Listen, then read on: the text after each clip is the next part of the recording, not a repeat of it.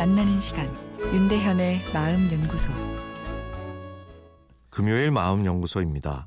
중국 당나라 때 5대 시인이다 하면 이백, 두보, 이상은, 왕유, 백거이 이렇게 5명을 꼽죠. 그중에서 이백의 시 한 편을 소개해드릴까 합니다. 술잔 들어 밝은 달을 초대하고 라는 시입니다. 꽃 사이에서 한 병의 술을 홀로 마시며 버타는이 없다. 술잔 들어 밝은 달을 초대하고 그림자 마주하여 세 사람이 되었다. 달이야 술을 마실 줄 모르고 그림자는 그저 내 몸을 따라다닐 뿐. 잠시 달과 그림자 남아 짝하는 것은 즐겁게 노는 일에 봄을 놓쳐서는 안 돼서이지. 내가 노래하던 달이 배회하고 내가 춤을 추면 그림자가 흔들린다.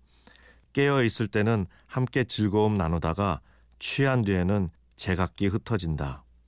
어떠신가요? 달과 그림자를 벗하며 외로이 봄을 즐기고 술을 하는 시인의 시상이 담겨 있습니다.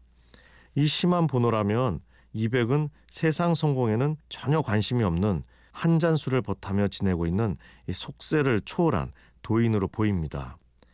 기회가 있어 당시를 연구하는 고려대 중어중문학과 김준현 교수와 이야기도 나누고 이 저서도 읽게 되었는데, 알고 보니 이백은 출세에 목말랐던 사람이었습니다. 위대한 시인이 되는 것이 이백의 꿈이 아니었죠. 평생 정치에 뜻을 두었습니다.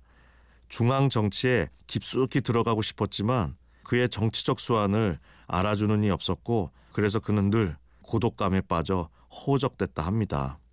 정치적 수완을 알아주는 이가 없었다는 것은 본인 이야기고, 실제 정치 감각이 떨어진 것으로 보이는 기록도 있죠. 이백의 이 멋진 시는 속세를 초월한 시가 아니라 속세에 치여 이 스트레스 받은 마음을 풀려고 쓴 시라는 셈인데요. 완벽한 시인으로서의 캐릭터엔 흠집이 나지만 바로 옆집 아저씨 같은 생각이 들어 친근감은 더 생기게 되었습니다. 사실 사는 것이 스트레스죠.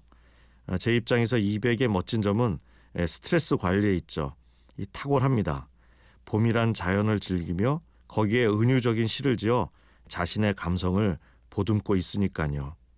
속상한 마음을 달래려고 지은 시가 후세의 자신의 이름을 남기는 작품이 되었다니 아이러니입니다.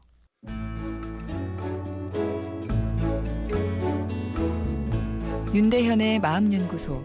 지금까지 정신건강의학과 전문의 윤대현 교수였습니다.